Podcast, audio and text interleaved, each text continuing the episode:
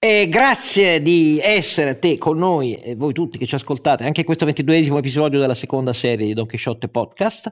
Qualche minuto tra noi per considerazioni sugli ultimi eventi di questi giorni in Italia e in Europa e poi un approfondimento, un approfondimento con un ospite che vi porterà un bel po' di numeri su cui riflettere su Cos'è davvero l'industria del risparmio gestito italiano e come mai in Italia una percentuale così elevata del vostro patrimonio che affidate eh, a risparmio gestito delle grandi reti bancarie e così via resti appiccicato però alle dita di chi ve lo gestisce, anche quando magari il rendimento è negativo eh, nel corso dell'anno? Eh, un po' di numeri su cui riflettere, aprite gli occhi perché eh, c'è un non detto grande come una casa sul risparmio gestito nel nostro paese.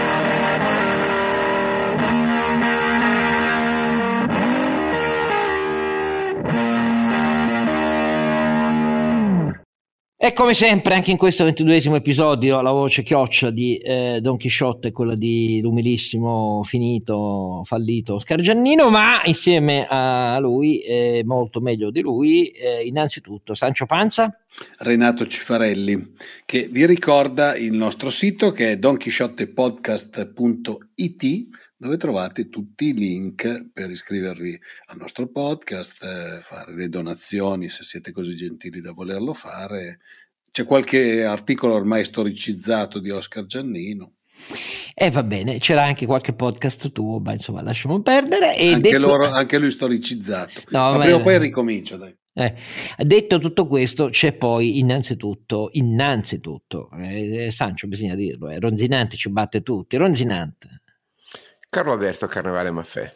Oh. Vabbè, lui, lui, è un personaggio, cioè noi siamo no, io sono niente, condannati a... Allora, guardate, io, voglio, ehm, io non voglio iniziare col commento sul Green Pass rafforzato, ma con due parole eh, sull'evento europeo eh, di grande rilievo, secondo me, perché l'accordo che è stato illustrato a Berlino, eh, le 178 pagine eh, dell'accordo di governo pluriennale, sarà un governo stabile, almeno così sembra all'inizio, eh, tra eh, l'SPD, i liberali l'Inter, l'FDP e i Verdi, eh, a mia opinione, dopo aver dato un'occhiata alle 178 pagine, è un accordo di svolta vero rispetto agli anni della Merkel e rispetto a tanti problemi incancreniti della Germania, tante volte ve l'abbiamo descritti, eh, la Germania in realtà è aggravata ormai da bassa produttività, da un ritardo nelle infrastrutture molto forte, ehm, ha problemi e i problemi si vedono anche nel suo tasso di crescita in questo 2021 che è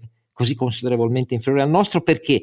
Perché è più esposta del mix di export italiano ai colli di bottiglia del, che frenano il commercio mondiale, molto più di noi e questa era una, è una sorpresa, eh, però è un dato di fatto. Cosa a mio giudizio è molto positivo. Non c'è tempo per analizzare tutti i, i capitoli di questo accordo, però su almeno tre questioni eh, la svolta c'è tutta. C'è innanzitutto l'impronta verde. Um, la candidata verde sarà ministra degli esteri, mentre invece il suo, eh, diciamo, più navigato eh, co-leader eh, dei Verdi si prende ministro dell'economia e che diventerà anche dell'ambiente, perché l'ambiente e la transizione alla sostenibilità energetica e ambientale ha una fortissima accelerazione rispetto ai piani eh, del governo Merkel. Si anticipa di ehm, otto anni l'uscita dal carbone, non si dice come, ma insomma al 2030 c'è scritto idealmente l'uscita dal carbone.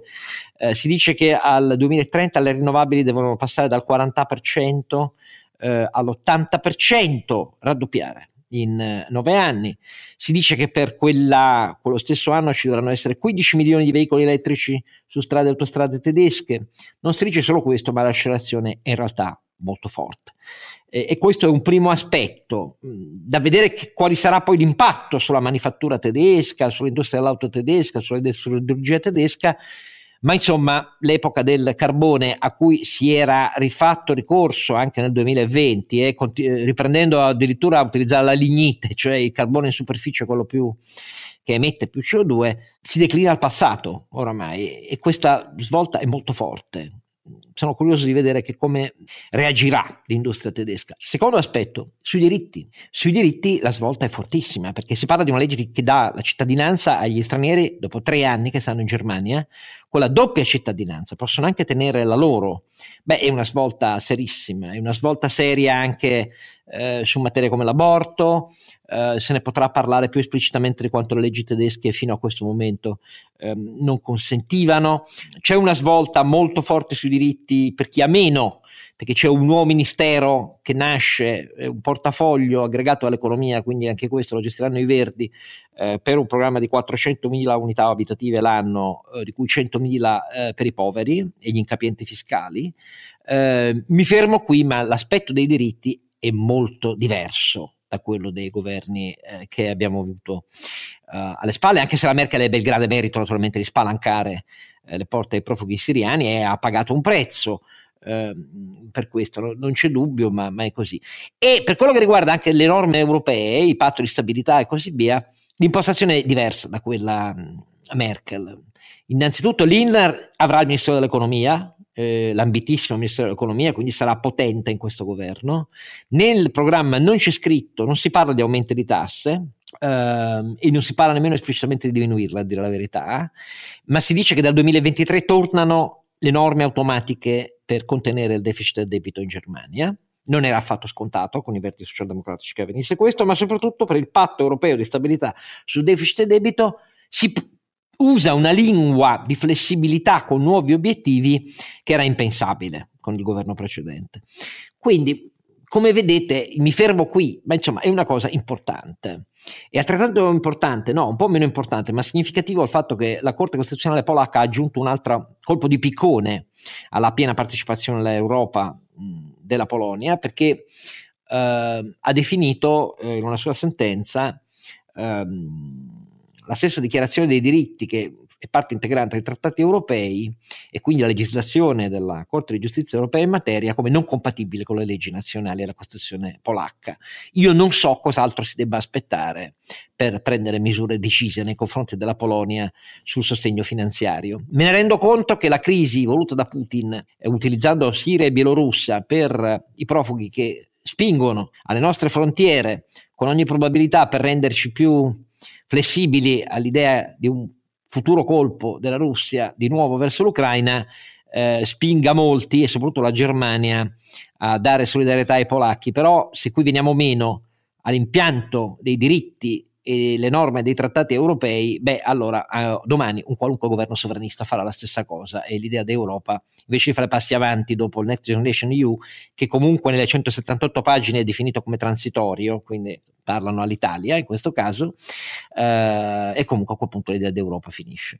Io mi voglio fermare qua, poi se voi volete dire qualcosa sul Green Pass rafforzato, siamo qui per questo, caro Alberto, tu che vuoi dire? Che il Green Pass rafforzato non cambierà la situazione. Eh, mi fa solo piacere che il governo abbia iniziato il necessario percorso verso l'estensione dell'obbligo vaccinale alla scuola e alle forze dell'ordine. Direi che quest'ultimo particolare eh, è, è, un po' una mossa politicamente rilevante. Sulla scuola non ci dovrebbero essere veramente discussioni. Sulle forze dell'ordine eh, eh direi che è un, un colpo al cuore al, a quella resistenza un po' come dire destrorsa che ha sempre manifestato eh, in questi ultimi anni eh, un pezzo delle forze di polizia eh, per dire eh, lo Stato questo chiede ai suoi fedeli servitori. Mi sembra un bel segnale. Il Green Pass rafforzato onestamente è un accrocchio eh, senza possibilità di verifica, per me burocrazia, non serve a molto cioè, e, e, soprattutto non risolve l'emergenza. È, è, è, assolutamente evidente che il Green Pass non ha aumentato di una unità il eh, processo di adesione vaccinale, che è l'unico criterio oggettivo per uscire dalla, per cominciare a uscire dalle, dalle, dalla, dall'emergenza. Quindi diciamo, sono abbastanza deluso di, di questa ulteriore mh, decisione, fammi dire, priva, priva, di criteri razionali e, e, senza obiettivi dichiarati, mentre ovviamente l'obbligo vaccinale è un target molto chiaro, c- c'è una popolazione da indirizzare e vedremo quanto sarà l'adesione effettiva. E poi Oscar, eh, diciamo, andremo a discutere se l'altra volta, come l'altra volta avranno ragione i miei numeri, ovvero superiore al 98% come è successo per la sanità, eh, oppure avrai ragione tu a dire che anche con l'obbligo non si vaccina nessuno. Diciamo che non ci credo, non ci credo. Io penso che nella scuola avremo un'adesione molto simile a quella della medicina e nelle forze dell'ordine mm, molto vicino al 100%. E quello è il modo per risolvere il problema della, della pandemia in questo paese, non ne conosco un altro. Speriamo, io ero per l'obbligo vaccinale, ma la tesi non è passata. Il CTS, cioè il Comitato Tecnico Scientifico, che eh, si è pronunciato prima eh, che il, governo si pronunciasse, eh, naturalmente con l'ennesimo episodio della Lega che minacciava di non partecipare, bla bla bla bla, pipipip, poi risolto perché ormai Salvini è mister macchina indietro, ma detto tutto questo il CTS si è spaccato in tre sulla faccenda. Pochi per l'obbligo vaccinale, eh, i più per il Green Pass rafforzato e una terza parte anche che dice no lasciamo tutto così com'è. Sì, sì. La, mi, te- la, mi, sembra un comitato molto tecnico e molto esatto. scientifico la, la, tesi, la, tesi, dell'obiezione all'obbligo vaccinale Ricciardi è molto forte su questo è proprio uno dei capofila eh, e eh, il punto è sì ma che sanzioni metteremmo? Come li obblighiamo? Che mandiamo le forze dell'ordine casa per casa? E soprattutto chiediamo poi alle imprese di licenziare alla fine Ecco, questo è stato l'argomento. Io su questo continuo a non capire perché considero anch'io che il Green Pass rafforzato farà moltiplicare le proteste che sui social stanno crescendo da quando c'è stato il Green Pass. Uno, uno. Due, faranno continuare a credere che tanto all'obbligo vaccinale non ci sarà né ora né mai. Quindi anch'io non credo che ci sarà questa corsa del 6,7 milioni di italiani che non sono vaccinati ancora fino a questo momento. Due. Eh, tre, l'efficacia sanitaria, vabbè, non la voglio neanche commentare di queste misure, eh, però, però, però, quello che non capisco non è questo, perché se avverrà, avverrà, eh, ci sarà la moltiplicazione dei cacciari in televisione tutte le sere che dicono su questa materia, non su quella su cui sanno, delle cose che non stanno, mi dispiace, né in cielo e né in terra. Ma quello che non capisco è perché non si metta alla testa non solo la teoria costituzionale, il presidente emerito della Corte Costituzionale Flick l'ha detto chiaramente, con una legge ad hoc eh, l'obbligo vaccinale, come già più volte in cento rotti anni alle nostre spalle, Punto, cioè, è, coer- è, coerente con l'articolo ringraziamo 2. Ringraziamo Flick, ma come dire lo sapevamo già. Eh, esatto, no, l'articolo 2, 16 e 32 della Costituzione, quindi non è un grande problema, ma sulle sanzioni che tanto intimoriscono la politica e i tecnici, scusate, nella scuola come funziona nella scuola nel nostro paese? Che nella scuola materna i non vaccinati non li prende. Poi, quando inizia il ciclo della primaria, la, la prima elementare, per capirci, le famiglie che non vaccinano i figli, i, i figli si prendono a scuola, sì, però i genitori pagano sanzione amministrativa, non sto parlando di arresti, sanzioni penali, eh, de, de, no, però pagano da 100, attualmente è da 100 a 500 euro. Eh, in Austria ti ho detto sono 3.600 euro esatto. di multa convertibili allora, in, eh, eh, in, reato nel caso in cui non vengano pagati. T- tanto, tanto chiaro, scusate cari politici, cari tecnici, Oramai il proliferare della gente, anche a me, io oramai sono insultato come un ex liberale asservito al colpo di Stato. Leggeteli i social, leggetelo il dibattito pubblico. È pieno di persone insospettabili che credono di vivere in una specie di regime nazista. Non sono solo frange di radicali più andiamo avanti con misure burocratiche non commisurate all'obbligo vaccinale e che distinguono dove sì, dove no, perché adesso per esempio lo si adotta ancora una volta per il Green Pass rafforzato, per eh, attività ricreative eh, eh, eh, e sul lavoro, cioè Appunto, dove ci sono 23 cioè, milioni posto... di italiani ogni giorno, no. Appunto, dove, invece dove dovresti utilizzarlo più sistematicamente assicurandoti di controllarlo, ma dal mio punto di vista senza un modello di tracciabilità no. non serve assolutamente a niente. Ma, Oscar, lo, l'ho scritto l'anno scorso a marzo. No, no rimarremo inascoltati e per di più insultati. Poi questo è bello: insultati. No, anche, non mi interessa. Anche, anche, da molti amici liberali che oramai vivono in questa specie di coazione orgasmatica, si sentono una specie di i partigiani della libertà. Ma di quale libertà cazzo parlate? Quella di dire in televisione eh, che, che, in Giappone sono meno di 20% vaccinati e tutto a posto? Oppure come ho sentito dire, falsa, diciamo la verità, professor Cacciari, diciamo la verità, i vaccinati muoiono come prima, muoiono come prima. Ma che numeri guardi, Cacciari? Cioè con tutte le che, io ho i numeri non diciamo, a una forma no, di idiosincrasia no, no, guarda io non insulto mai nessuno io ho tutti i libri di, di insultare se uno sbaglia i numeri boh. o, è, o, è, discalculico o, o, è, o, ha dei problemi no ma eh, è perché è, questa roba oramai è nell'aria ed è entrata nell'aria col Green Pass, se uno segue la concatenazione storica. Poi, oh, può essere che ci sbagliamo noi. Eh. Renato, tu che dici? No, no, io su, su, queste cose qua sono stufo di parlare. Poi sono giornate in cui a sentire certi ragionamenti torno indietro nel tempo, insomma, sai che io ho sempre un rapporto di, conflittuale col Covid. No, invece io l'unica cosa che volevo segnalare, poi andiamo all'ospite, era che qua con l'energia, eh. l'impressione che io ho in questo momento è che ci avete dato l'ultimatum, va bene, portiamo a casa tutto il possibile. Basta dire che l'altro giorno eh, il petrolio stava salendo molto, gli Stati Uniti hanno rilasciato un po' di riserve per cercare di mettere, cioè per, per quello che è il mercato normale, tu metti più prodotto sul mercato, il prezzo scende e il prezzo è salito perché evidentemente c'è qualcuno che dice ah bene, allora vuol dire che qui il prezzo è destinato a salire, tutti hanno paura che salga e continua a salire. Eh, parliamo di petrolio, ma parliamo di tutta l'energia e questo sarà un grosso problema dei prossimi periodi. Temo anch'io. Benissimo, andiamo all'approfondimento. Il risparmio gestito e i vostri soldi dove restano appiccicati su dite che forse non dovrebbero tenerseli per sé.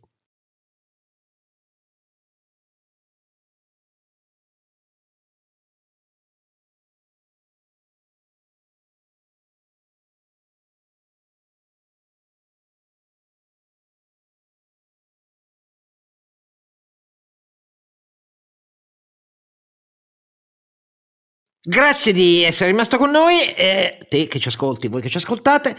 E molto succoso, come vi abbiamo anticipato, l'approfondimento di questo ventiduesimo episodio della seconda serie di Don Quixote Podcast. Perché parliamo di un tema che in questi termini, nell'informazione, sia generalista che specializzata finanziaria, non è così diffuso.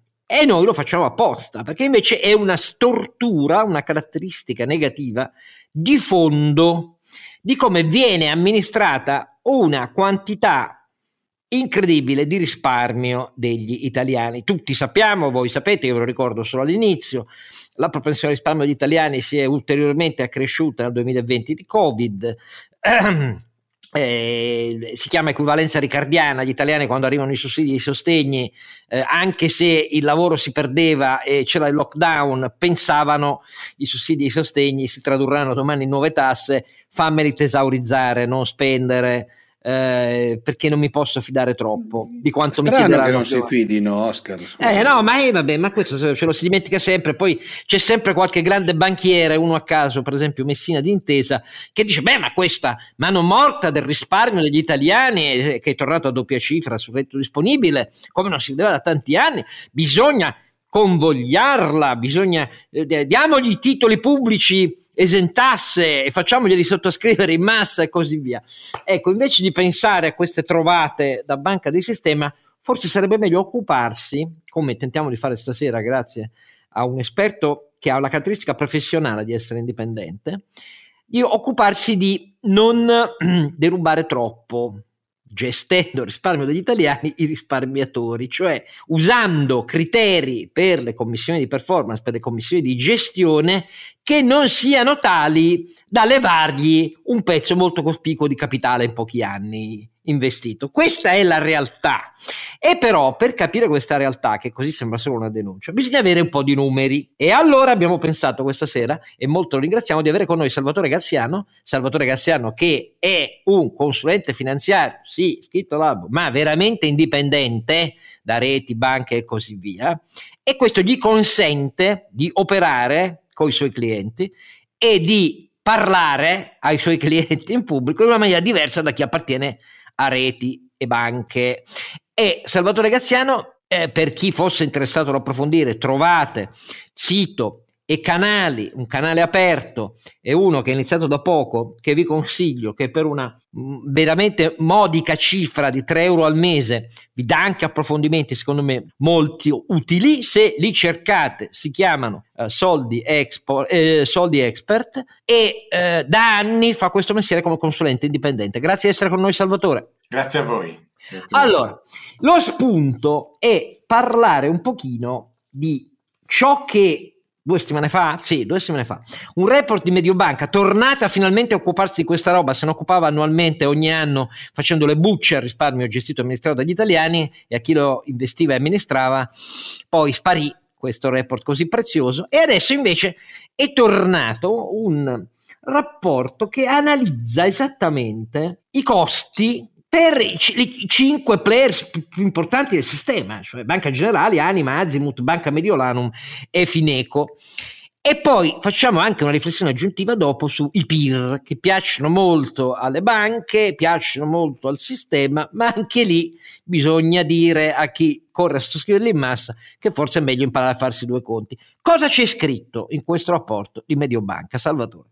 Sì, è un rapporto particolare anche perché abbiamo ricordato che fino a pochi anni fa Mediobanca RS faceva un report che faceva un po' le pulce al risparmio gestito che aveva provocato e provocava ogni anno grida un po' di dolore da parte dei gestori di assogestioni sul fatto che questo report in maniera implacabile denunciava il fatto che buona parte del risparmio gestito in Italia era una sorta di macchina distruggi soldi per gli elevati costi anche per i confronti talvolta abbastanza impressionanti fra l'andamento dei fondi, di, soprattutto anche azionario, uh, bilanciati, confrontati con un banale titolo di Stato, dove spesso nel tempo i titoli di Stato italiani, nonostante non ci fossero super comitati di investimento che sceglievano i migliori titoli, ottenevano risultati migliori. Questa volta invece Mediobanca Securities, eh, la parte di Mediobanca che si occupa più che altro di ricerca per conto dei propri clienti, della, quindi della parte del brokeraggio, ha fatto questo report di 88 pagine, quindi bello corposo, dove hanno fatto un lavoro veramente ciclopico, dove hanno analizzato le società quotate a Piazza Affari che si occupano soprattutto di risparmio gestito, quindi Banca Generali, Anima, Azimut, Banca Mediolanum e Fineco. E quello che è venuto fuori in realtà è proprio, come dicevi Oscar, un quadro abbastanza impietoso, persino forse più impietoso di quello che non vedevamo da anni, eh, diciamo da parte di Fulvio Coltorti, perché dice che innanzitutto esamina eh, cosa è successo post MIFID 2. MIFID, eh, MIFID 2 eh, diciamo, eh, doveva consentire maggiore trasparenza, maggiore tutela del cliente anche dal punto di vista della gestione dei fondi, un uh, rapporto più trasparente a partire dalle commissioni di performance, eh, dove in realtà anche qua in Italia viviamo una situazione sempre molto particolare, nel senso che anni fa Soggestioni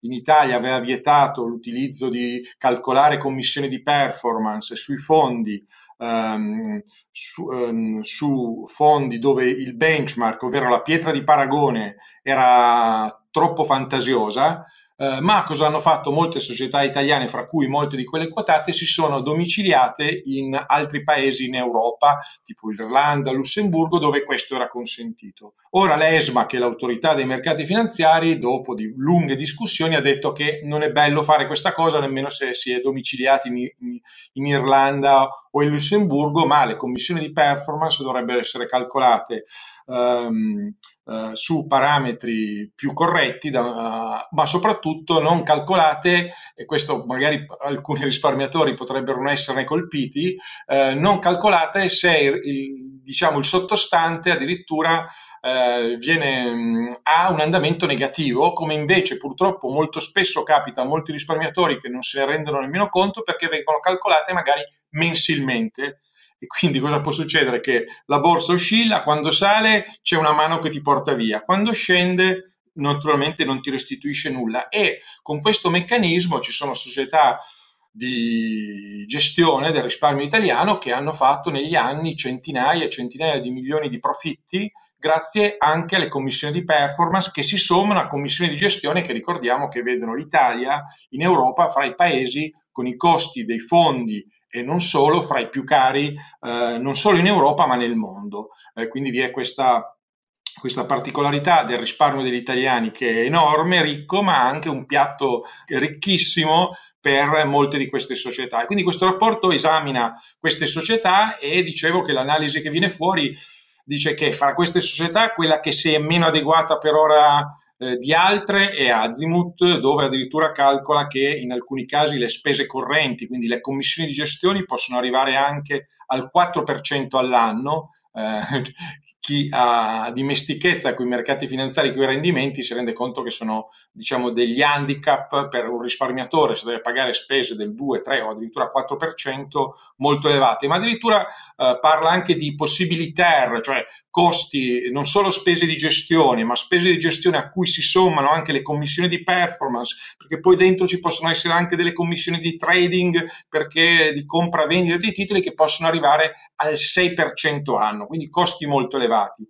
Eh, fanno proprio degli esempi di alcuni di questi costi, ma non solo Azimut, ma anche risultano sicuramente alte diverse società, fra cui eh, anche Banca Generali, eh, piuttosto che mette in evidenza che soprattutto appunto sono Azimut e Banca Generali che hanno incassato commissioni di performance nonostante magari performance negative perché sono state calcolate mensilmente e poi mette in evidenza che soprattutto naturalmente sui fondi obbligazionari, eh, scrive una frase che fa un po' impressione, questo report, eh, si domanda, eh, eh questo report, eh, se ha senso pagare queste commissioni perché addirittura in certi casi arrivano a mangiare l'80% del rendimento. L'80%, no, cioè, anch'io devo dire che quando l'ho letto, per quanto fossi pieno di convinzioni negative su quello che avviene da anni sotto i nostri occhi e che non migliora, eh.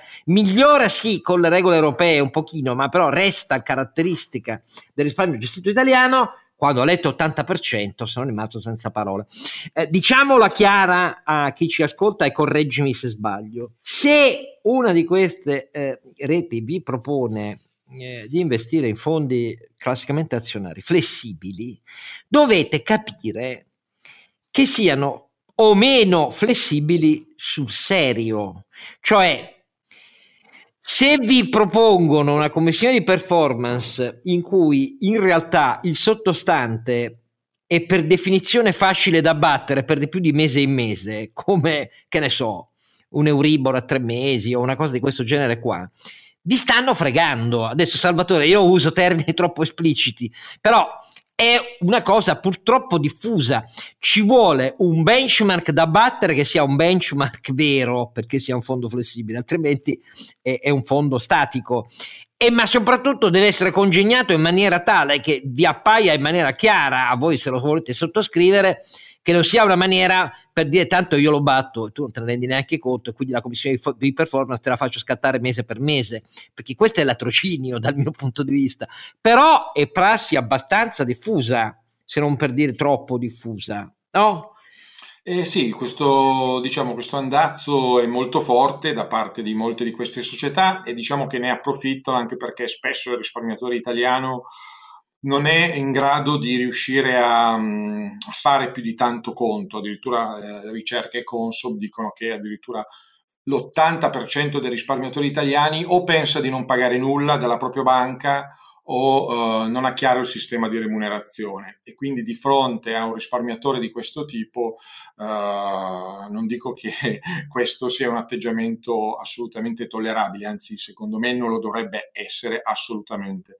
Però di fatto eh, molte reti in questo modo generano evidentemente un enorme monte commissionale, eh, lo vediamo dai bilanci de, non solo di queste reti che abbiamo citato, ma in realtà oramai questo mm, modello di fatto si è esportato dal mondo delle, delle, reti al mondo delle banche. Sappiamo benissimo che i bilanci delle banche oramai il 60-70% dei loro profitti derivano proprio dalle commissioni eh, derivanti dal risparmio gestito, assicurazioni, wealth management, anzi addirittura, lo leggiamo dalle interviste, molti si stanno spostando più anche sul lato assicurativo dove, lo, dove l'opacità è ancora maggiore, sappiamo bene. Allora, altri, due numeri che mi hanno, altri due numeri che mi hanno lasciato abbastanza senza parole, perché che cosa si legge, tra l'altro, nel rapporto? Che il 25% dei fondi delle società di gestione quotata ha applicato commissioni di performance sui suoi fondi nonostante performance annuali negative per i sottoscrittori. Il 25%, eh, stiamo parlando su qua. Se andiamo a un esempio con nome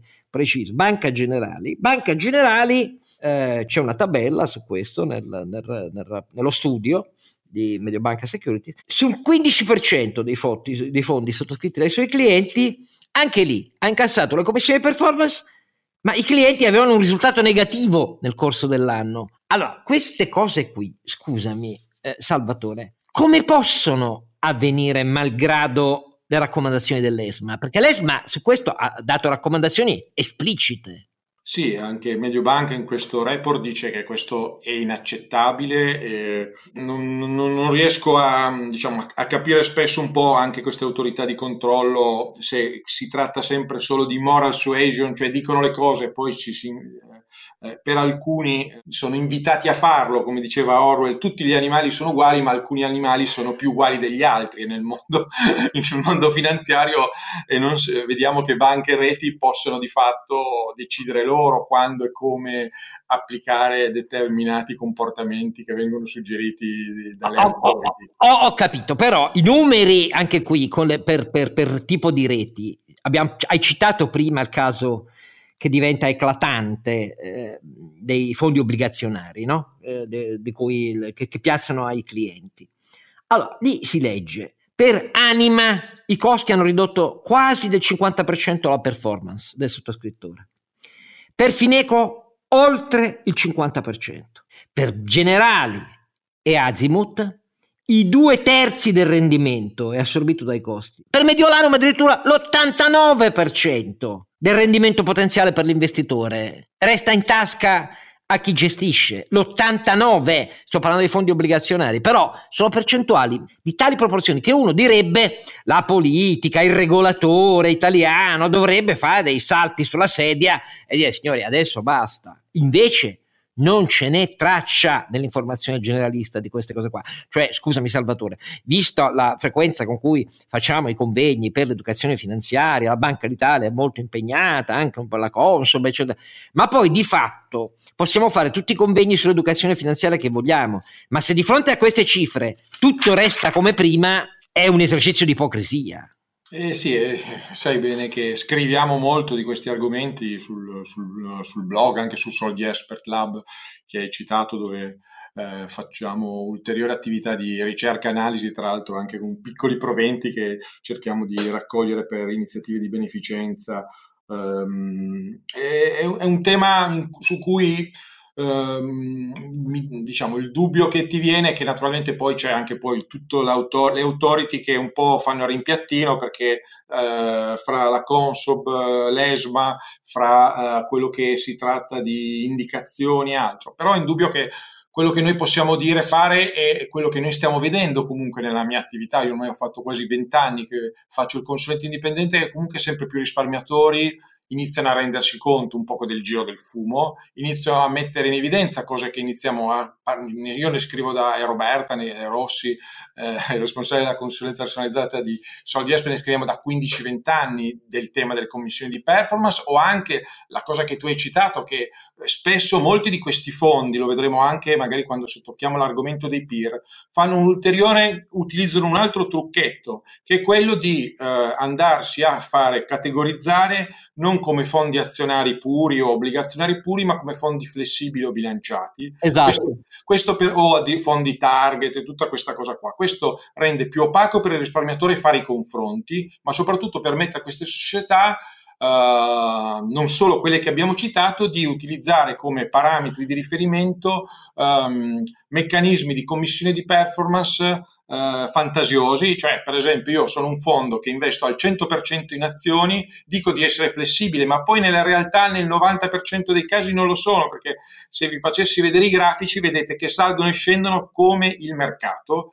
ma la differenza è che loro si prendono come confronto eh, l'andamento dell'obbligazionario, l'Euribor a tre mesi, che addirittura fra un poco è negativo, e quindi basta che il mercato faccia il più 3, l'Euribor ha fatto 0,01, su quel 2,99 potrebbe vorrebbero prendersi il 10% di commissione di performance, lo 0,3% al mese per 12 mesi si portano via un altro 3,6% dal patrimonio dei, dei propri clienti. E si somma questo alle commissioni di gestione che spesso vengono pagate dai risparmiatori perché gli viene venduta la gestione attiva, che poi anche lì se vediate un bel grafico, nell'85% dei casi andate a comprare la stessa cosa che di fatto è l'andamento del mercato sottostante, cioè fra fondi ETF, l'ETF per dirla in maniera più, più semplice, che è altro non è che un fondo passivo dove non c'è nessuno che decide cosa comprare e vendere, ma replica in maniera eh, passiva pedissequa all'andamento di un mercato, l'ETF nell'85% dei casi fa meglio.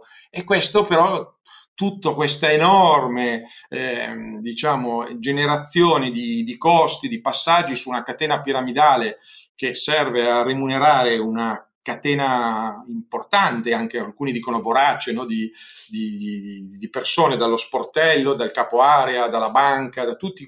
La, tra l'altro gest- la, la, società di gestione è quella che di tutto questo giro prende il meno, il meno di tutti, in Italia prende solo il 15%. C'è anche un fenomeno eh, cioè sulla commissione di gestione gli arriva veramente una piccola quota, addirittura alcuni di questi gestori per essere presenti dentro le piattaforme delle banche italiane sono di fatto ricattati, cioè devono quasi rinunciare quasi spesso alle commissioni di gestione. Qui non c'è mai stata nessuna vera indagine su questo argomento anche. E tutto questo eh, diciamo, dà l'idea di un mondo, di un mercato dove le banche in Italia, le reti hanno un potere, diciamo, di placement veramente, veramente forte.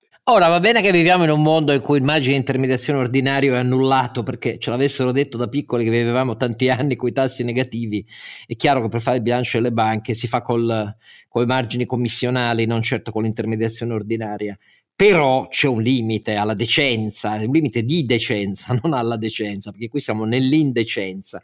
E, e però il mutismo resta. Andiamo adesso a un altro capitolo. Resta dove sei in ascolto.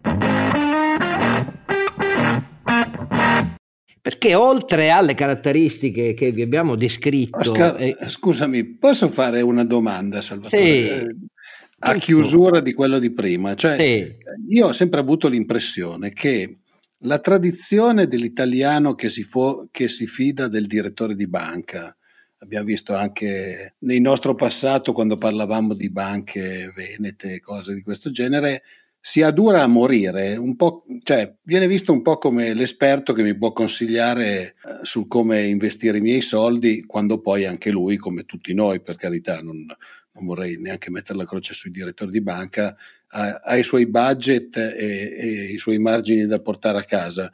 Eh, non è un po' anche questo, che manca la cultura finanziaria e ci si fida un po' del direttore della banca vecchio stile. Sì, diciamo che in Italia il rapporto personale eh, è stato cavalcato da molte banche, da molte reti e molti risparmiatori abituati al vecchio modello di banca eh, si fidavano e in parte magari nel passato il rapporto era più pulito e trasparente perché non esisteva quello che hai citato, cioè il mal di budget, cioè le banche di chi lavorava in banca 20-30 anni fa, te lo, te lo raccontano tutti, era una banca in cui c'era comunque una sorta di maggior rispetto nei confronti del proprio cliente e dove non c'era questa pressione a fare margine, a collocare prodotti, soprattutto del risparmio gestito, dove vengono oramai generati la maggior parte dei profitti. Eh, quindi il risparmiatore, diciamo, di una certa età fatica un poco a staccarsi, a crescere, prendere atto di tutto questo passaggio molto forte che c'è stato un cambiamento totale mh, da parte de- della vecchia banca rispetto a quella attuale che è una banca in cui eh, non valgono nemmeno gli amici, cioè tra l'altro hai citato le, il caso delle azioni delle banche venete di cui spesso abbiamo parlato anche nel passato, ehm, ne sono rimasti coinvolti, molti hanno raccontato che era il, proprio il direttore della banca erano amici, erano conoscenti, cioè non valgono regole ormai, non si fanno cioè t- sono tutti prigionieri in un mondo di questo tipo a questo punto. Eh, tutte le, le, le, analisi dimostrano sempre più che questo conflitto di interessi è diventato veramente molto forte e anche tutti i sindacati bancari, dalla Fabia, alla CISL, eh, dimo- diciamo, denunciano come eh, nonostante la MIFID 2 continua a essere molto forte il conflitto. Eh, però qualche segnale si vede però in ogni caso che i risparmiatori innanzitutto iniziano a, a essere più attenti su questi aspetti, a fidarsi meno e a chiedere più parere. È indubbio che è un processo molto ma molto lento perché in Italia tipicamente la ricchezza è posseduta più dai sessantenni, settantenni che dai trentenni, quarantenni e quindi lo status quo è molto difficile da modificare. Però quello che noi vediamo, insomma, nel nostro osservatorio è che le persone, soprattutto quelli con patrimoni più alti, che iniziano a capire e vedere sul proprio patrimonio l'impatto dei costi, quando eh, teoricamente ricordiamo che dal, con l'entrata della MIFID 2 tutti i risparmiatori dovrebbero ricevere il rendiconto sia ex ante, cioè quando un consulente ti fa una proposta, quali sono i costi a preventivo che potresti pagare e anche successivi ex post alla fine di ogni anno, verso marzo, aprile, massimo maggio, dovresti sapere quanto hai pagato di tutti i prodotti che ti hanno consigliato in banca attraverso fondi o altri prodotti di questo tipo, quanto hai pagato. Anche qui eh, purtroppo devo dar ragione a Oscar, anche qui c'è qualcosa di strano perché noi quando chiediamo ai risparmiatori mi faccia vedere il resoconto, il rendiconto, unire costi, la maggior parte dei risparmiatori italiani che ha magari conti con naturalmente tutte le più importanti banche, compreso quelle considerate le migliori, dicono che questo resoconto e rendiconto non sanno nemmeno di che cosa stiamo parlando. E quindi è difficile, cioè è un paese in cui esiste una sorta di tolleranza verso questo verso comportamenti di questo tipo, ma evidentemente, come diceva Sogenizin, nel, per, per, il bene della causa, diceva all'epoca. il bene del sistema, certo, ho capito. Se, non, se, se, non, avete chiaro in testa, caro risparmiatore che ci ascolti, o imprenditore, manager, tra l'altro ci, ci, ci ascolta anche gente che ha signori patrimoni, se non avete chiaro in testa, se a domanda precisa, così, ex abrupto, qual è il total expense ratio del tuo che il tuo gestore ti applica, voi dovete essere automatici nel saperlo e dare la risposta. Secondo me nel 99% dei casi non siete in grado di darla. Questo è il problema. Mm, Vabbè. Oscar, se posso concludere, il total expense ratio per una famiglia benestante è la prima voce di costo della Esatto! Bravo, bravo. esatto. Cioè... Molto più anche delle vacanze. Sì, sì, sì, molto di più di qualsiasi altra cosa. Poi diciamo non voglio dire quant'è, però l'abbiamo calcolata ed è veramente sconvolgente. Esattamente, ma soprattutto perché avviene nella inconsapevolezza, cioè io di questo so, cioè è un furto che avviene no, con, la soddisfazione, no, con, la soddisfa- con, la soddisfazione del rapinato. No, eh, sì, non, è un, non, è un, furto, però diciamo, non è un furto, non, non, sono d'accordo su questa definizione, non lo è eh, purché sia trasparente e, e, chiaro, cioè senza consapevolezza, ah. trattasi ah. di grassazione, non di furto. Cioè, Va bene, di grassazione, termine tecnico, però insomma, le proporzioni le abbiamo citate quali sono, e eh? qui non si tratta di frazioni di punto, qui stiamo parlando di farti pagare quando il rendimento è negativo. Ma detto questo, c'è un'altra cosa che è diventata in questi anni la classica deriva di sistema, perché quando uscì era evidente che le banche si fregavano le manine dicendo oh finalmente abbiamo un canale aggiuntivo per convogliare il risparmio dei nostri clienti. Parlando dei PIR, che quando nacquero anni fa videro eh, me, Carlo Alberto e molti della consulenza finanziaria indipendente organizzare addirittura convegni mettendo in guardia contro i rischi i rischi della concentrazione del rischio nazionale, eh, se davvero poi servivano, perché questo è uno strumento con esenzione fiscale che quindi come tale attira come il miele gli orsi, e per ovviamente il cliente risparmiatore e l'investitore, da una parte c'è una signora esenzione fiscale e dall'altra si dichiarava poi la finalità di sistema. Portiamo finalmente il risparmio degli italiani alle piccole imprese italiane o anche medie non quotate. A me, a me. E quindi me. le patrimonializziamo. Facciamo il bene del paese. allora, i PIR in realtà, mercato sul quale, ancora una volta, anche Intesi e Mediolanum hanno fatto la parte del leone della raccolta, fior di pacchi di miliardi. In realtà, se uno va a vedere sulla finalità dichiarata, pochissima roba è arrivata davvero alle piccole imprese, è servito più per quotare le SPAC, che sono società che con la raccolta si riservano poi di valutare dove investire, che non è esattamente la piccola impresa eh, non quotata. Ma soprattutto, anche in questo caso, Salvatore, è meglio guardare un pochino cosa resta appiccicato alle dita del gestore. Oltretutto, a maggior ragione, visto che nelle leggi finanziarie eh, nasce il PIR 2, eh, si aumenta la somma che si può concentrare nel PIR da parte del singolo risparmiatore, cioè si alza il coefficiente di rischio visto che è concentrata nazionalmente, però dal punto di vista dei costi i PIR cosa sono davvero? Beh, anche qui è un altro fenomeno un po' strano, eh, nel senso che l'idea era buona ed è buona nel senso che in tutti i paesi più avanzati esistono dei contenitori simili ai PIR, addirittura in Francia inizio, in anno, uh, sono partiti negli anni 90, si chiamano PEA, Plan d'Epargne Nation, uh, ci sono in Gran Bretagna che si chiamano eh, ISA piuttosto che negli Stati Uniti, anche se leggermente diversi, il 401k. Esistono anche nella versione previdenziale in Francia da pochi anni si chiamano PER, in Inghilterra SIP. In Italia abbiamo preso qualcosa di questo principio, cioè il concetto che un risparmiatore può mettere eh, una parte dei propri investimenti in dei contenitori che sono anche esenti fiscalmente, quindi ha anche, eh, diciamo, l'idea è quella di eh, agevolare un cosiddetto, diciamo, secondo, terzo pilastro, ma in Italia si è fatto un'operazione che anche questa stranamente sembra convergere nel portare acqua al mulino delle banche. E eh, eh, perché sembra convergere? Perché innanzitutto in nessuno di questi altri paesi, nonostante sia detto che ci si rifaceva la normativa, la legislazione di questi paesi, si sono messi dei requisiti così a favore del sistema banche e reti. In Italia praticamente se tu vuoi ottenere questo vantaggio fiscale do, duplice, cioè l'esenzione del capital gain Uh, che vuol dire la tassazione in conto capitale che in Italia ricordiamo che è del 26% e anche uh, l'esenzione dalle tasse di successione, devi mettere i tuoi soldi in questi contenitori per almeno 5 anni.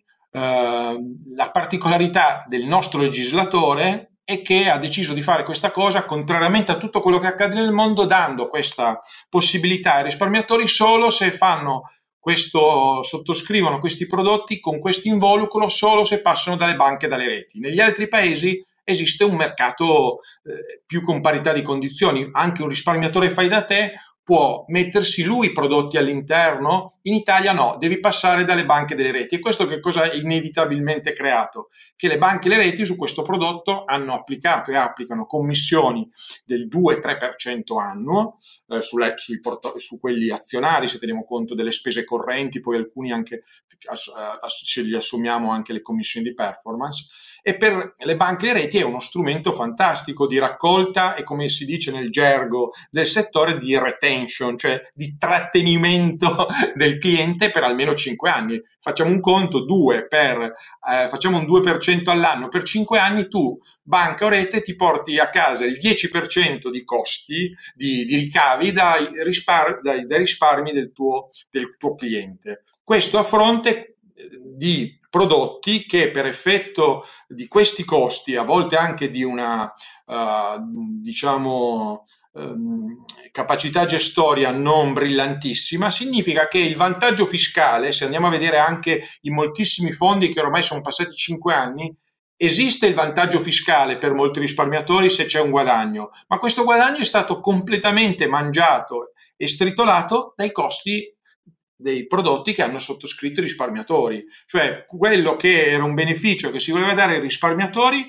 alla fine è andato quasi sempre più a favore delle banche e delle reti. E l'altro discorso che giustamente è introdotto, perché poi c'è... Eh, è stato tutto il cosiddetto storytelling che attraverso i peer, e così continua ancora a dirlo, quelli delle reti che vanno a favore dell'economia reale, eh, una questione quasi patriottica, che andiamo a mettere i soldi lì, in realtà e, e, le ricerche che sono state fatte, e questo ne parlavamo già 4-5 anni fa, ti dicono che quello che è andato, addirittura a un certo punto sono stati raccolti quasi 20 miliardi di euro, ma ne è andato forse poco più dell'1-2%. Esattamente, esattamente. Perché in realtà il 10% invece, cioè i 2 miliardi e passa, sono andati a favore delle banche e delle reti. Cioè, quindi qui c'è anche un discorso che lo Stato decide di prendere gettito fiscale a cui rinuncia, perché è chiaro che se eh, dà l'esenzione sul capital gain, quei soldi non vanno a pagare gli asili, non vanno a pagare gli insegnanti, non vanno a pagare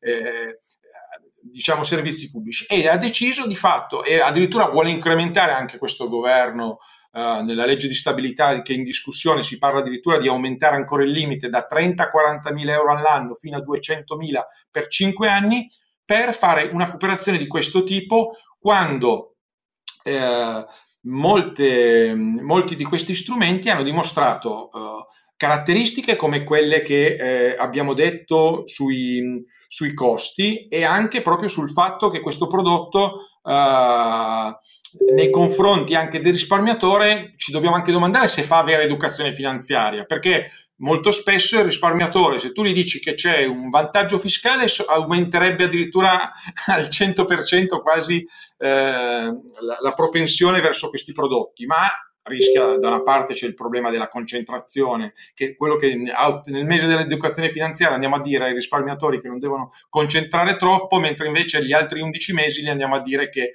il PIR è patriottico. E in più gli andiamo a raccontare tante storie, perché poi in realtà se noi andiamo a comprare quello che si insegna a ragioneria eh, e non solo a ragioneria, se tu vai a comprare azioni sul mercato secondario, obbligazioni sul mercato secondario, alle imprese non va una lira cioè se si andrebbero a finanziare le imprese eh, in economia reale se eh, questi fondi sottoscrivessero azioni in emissione o, o aumenti di capitale, ma quindi diciamo, si, si, fa tutta una grande storia, una grande eh, narrazione, però in realtà vi è uno, uno, scopo di marketing che è cavalcato da molte di queste società. Poi naturalmente ci sono stati anche dei peer, dei fondi diciamo specializzati in questa categoria che hanno ottenuto buoni risultati, ma se noi guardiamo l'andamento complessivo e guardiamo anche alcuni di quelli che sono le vere portaerei che hanno raccolto miliardi e miliardi di euro, andiamo a fare il calcolo di quello che realmente hanno portato all'economia reale, quanto è costato al risparmiatore, quanto gettito fiscale abbiamo tolto al, allo Stato, eh, di, diventa veramente difficile capire qual è la logica di uno strumento concepito non per incrementare diciamo, la propensione all'educazione finanziaria sana di un risparmiatore, ma eh, più che altro a eh, spingere eh, banche e reti a vendere prodotti e con grande profitto da parte loro. Ronzinante, che dici? Beh, che non sono completamente d'accordo sulle finalità del PIR, eh, sono assolutamente d'accordo sul fatto che la limitazione eh, dei canali distributivi pro- produca collusione e quindi inefficienza perché non c'è stimolo, ma che eh, la finalità del PIR eh, sia quella di far affluire comunque denaro, diciamo, eh, al, al capitalismo produttivo sotto forma di bond o di eh, eh, sottoscrizioni azionarie e non necessariamente nel primario, anche nel secondario il segnale che dai al mercato è di valorizzazione del, del capitale e le imprese poi usano le loro, um, le loro, azioni come strumento di acquisto. Quindi, diciamo, in termini di, di, di, di eh, supporto finanziario, i PIR in Francia, in Inghilterra, in America funzionano storicamente bene. Hanno ovviamente un livello di competizione distributiva completamente diverso dal nostro e quindi il vero problema, ancora una volta, è a valle sulla distribuzione, non è a monte sul, eh, sullo strumento. Ciò detto, eh, è evidente che c'è una forma di compensazione implicita a, al sistema bancario derivata dal fatto che siamo in piena repressione finanziaria a livello europeo. Ricordo che abbiamo i tassi reali negativi. Eh, più eh, penalizzanti da 40 anni. Questo è molto importante capirlo perché vuol dire che oggettivamente il sistema bancario non ha spazio, non ha, non ha come dire, spread sufficiente, anche, anch'esso è represso e queste sono forme di compensazione impropria, vogliamo dirlo, è vero. Eh, peraltro che non vanno a premiare nemmeno il merito perché si spalmano un po' su tutti, quindi sono comunque disfunzionali, però le motivazioni sono molte, sono spesso a monte eh, del problema. Ciò detto è chiaro che eh, ESMA, Consob e le autorità di controllo qui stanno chiudendo un occhio, un occhio e mezzo, quasi due, ed è altrettanto vero che in queste condizioni è ovvio che un, un paese che ha i tassi di risparmio eh, tornati a livelli storicamente altissimi, cioè dall'8 al 16% l'anno scorso, quest'anno scenderemo forse comunque in doppia cifra, cioè oggettivamente tassi di, interesse, tassi di risparmio estremamente elevati, meriterebbe eh, un eh, meccanismo di distribuzione. Ricordo che ESMA, l'ultima indagine che ho visto era un anno e mezzo fa, dice che il 70% dei costi totali della filiera del risparmio sono la distribuzione a valle, quindi il segmento meno a valore aggiunto, no? cioè remuneriamo al 30% ricerca e gestione e al 70% vendita, capite che è disfunzionale, al di là del, del valore assoluto, no? parlo proprio della distribuzione sulla catena del valore. Ecco, questi pezzi di analisi industriale della filiera del risparmio meriterebbero ovviamente una profonda revisione. Ovviamente con il sistema bancario che abbiamo, il sistema distributivo che abbiamo, oggi la filiera del risparmio italiano è, è, è, rimane inefficiente, quindi dobbiamo attenderci una compressione dei margini, una, una, una, una giusta dire, restituzione eh, ai risparmiatori di una quota parte più elevata del rendimento lordo di tutti gli strumenti finanziari, però posso dire anche un'altra cosa, la, la grave colpa del governo qual è?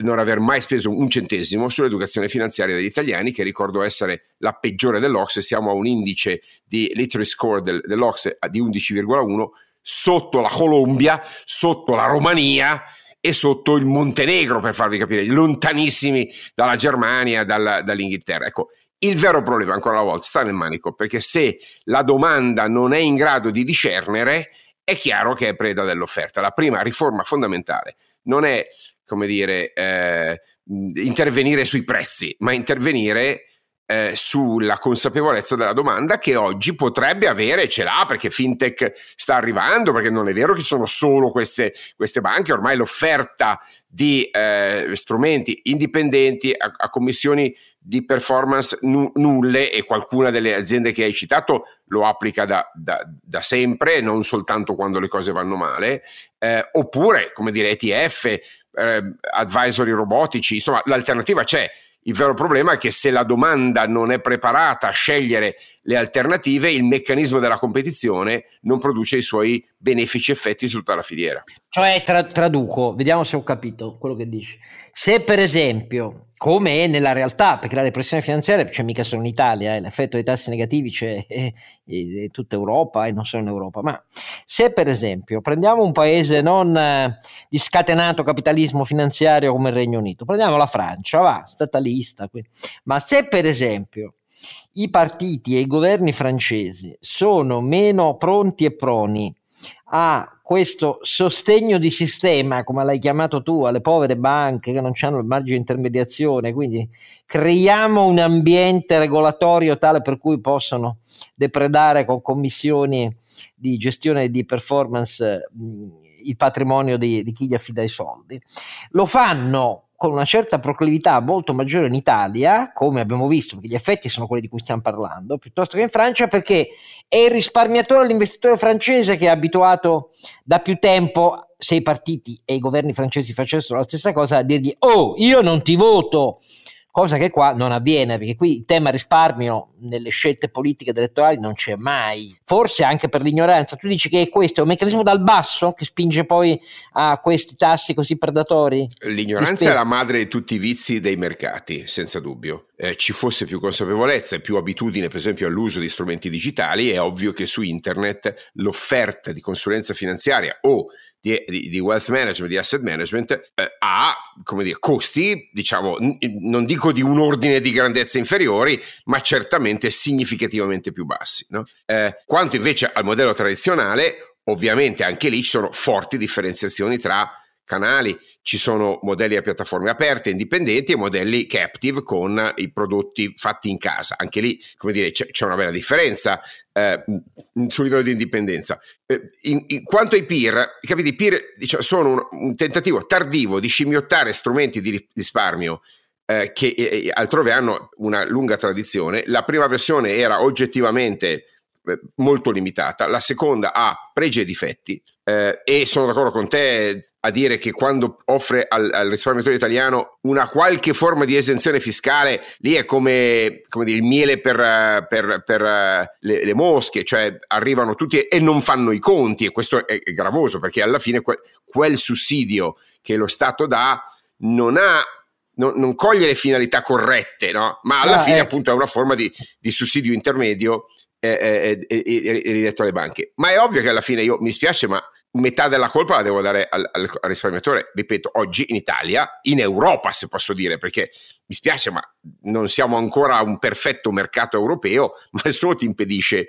di investire i tuoi soldi in, eh, dire, in, in un pool di attori finanziari che almeno sono dell'Eurozona. Quindi l'appello che devo fare è va bene criticare le banche italiane, ma la prima cosa da fare è votare coi piedi, come dico sempre io, scegliete altri attori tutto qua, cioè questo è il modo più efficace, non tanto, scusate, votate altri, eh, altri partiti, non so cosa dire, caro Oscar, scusa, non so proprio cosa dire, ma certamente l'invito a scegliere e a riflettere su chi merita di gestire il proprio risparmio, possibilmente con criteri di indipendenza, di autonomia, di apertura eccellenti. Ecco, questo è, è, mi sento di dirlo assolutamente, non tanto quindi una critica sugli strumenti finanziari in sé, che hanno pregi e difetti, quanto proprio su questo livello di consapevolezza di mercato che in Italia è purtroppo, e in tutti i numeri ce lo confermano, costoso, inefficiente e basato sull'ignoranza.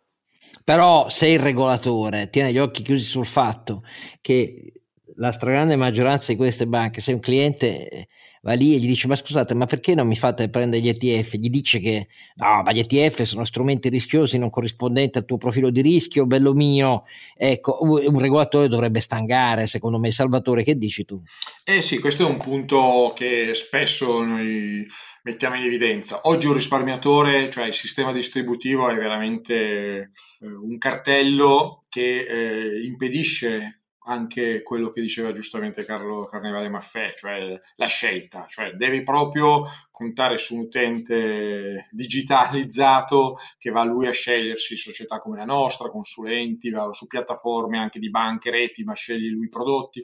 Ma nella maggior parte delle banche spesso capita che se un risparmiatore dice che vuole comprare un ETF, eh, gli viene detto che questo è uno strumento speculativo, quando spesso il, l'85% dell'ETF a parità di categoria è nettamente migliore sia come termini di costi che di minore di volatilità dello stesso fondo della stessa categoria via, però il risparmiatore non ha tutte queste armi per andare a spiegare queste cose, quindi spesso rinuncia o addirittura decide di tenere liquidità, cioè il problema della liquidità nasce anche dalla sfiducia verso il sistema. Tra l'altro la, la, l'argomento che sollevava anche Oscar del, de, del concetto della politica, eh, in Italia forse non è stato molto ripreso questa cosa, ma il governo tedesco che è stato annunciato proprio in queste ore, il nuovo cosiddetto coalizione semaforo, semaforo, dentro il, il, nei lavori preparatori hanno messo proprio come punto di discussione un punto che era, era nel programma dei Verdi che dice proprio sostituiremo la, completamente la consulenza basata su commissione per i piccoli investitori con una consulenza indipendente basata sulla consulenza indipendente. Stiamo facendo anche campagna per, fire, per, porre fine alla consulenza su commissione nella legge sui mercati finanziari della UE, perché da qualche mese ormai la discussione questa sul fatto di qual è la commissione, il tipo di consulenza che deve essere eh, applicata nei confronti dei piccoli investitori e non solo è in sede ESMA, cioè in sede europea, e vi è una battaglia ferocissima. I gestori, se leggete, eh, avete letto le interviste che vengono rilasciate, dicono no, assolutamente, che questo è il, momento, è il, momento, è il modello migliore o meno. In altri paesi alcuni partiti, alcuni governi si stanno ponendo cioè il tema, quale, cioè se noi vogliamo tutelare il risparmio, è giusto che ci, che ci facciamo tosare i nostri cittadini e, e i nostri risparmiatori? In alcuni paesi se lo pongono, in Italia questo argomento è completamente fuori da da qualsiasi agenda part- dei partiti, anzi spesso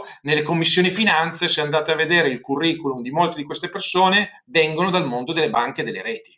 No, no, ma questo, questo, conflitto di interessi ha dei nomi e dei cognomi, eh, perché tra i propolatori del, dei, dei, dei, PIR ce ne sono proprio alcuni. Io faccio un nome, Sestino Giacomoni. Sestino Giacomoni è, è, è un rappresentante di peso non solo eh, dell'ambiente, diciamo così, Forza Italia, ma insomma lavora in, me, in Mediolanum e così via. Cioè, queste cose per chi segue le faccende sono chiare. Sui giornali non se ne parla mai, c'è questo punto. Allora, io Salvatore, eh, insieme a, a Renato e a Carlo Alberto, non possiamo che ringraziarti per quello che fai e anche perché sei outspoken, cioè parli esplicitamente, insomma.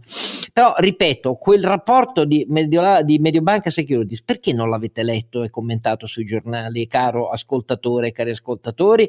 Ponetevelo problema, ma soprattutto ponetevelo sui vostri soldi, ecco, cioè, cercate consulenti no, fuori dalle reti, finanziariamente indipendenti con un track record che possa testimoniare negli anni di come si comportano e che siano trasparenti su quello che vi chiedono, in cambio di che cosa danno ai clienti. E poi se un pochino vi sforzate di capire che con la digitalizzazione non è solo l'Italia il vostro ambito di investimento, ma c'è una panoplia di possibilità di farlo sul mercato europeo e internazionale, forse anche questo una mano ve la darà. Eh, era solo per fare uno spaccato questa trasmissione, grazie infinite ehm, a Salvatore, appuntamento a tutti al ventitresimo episodio.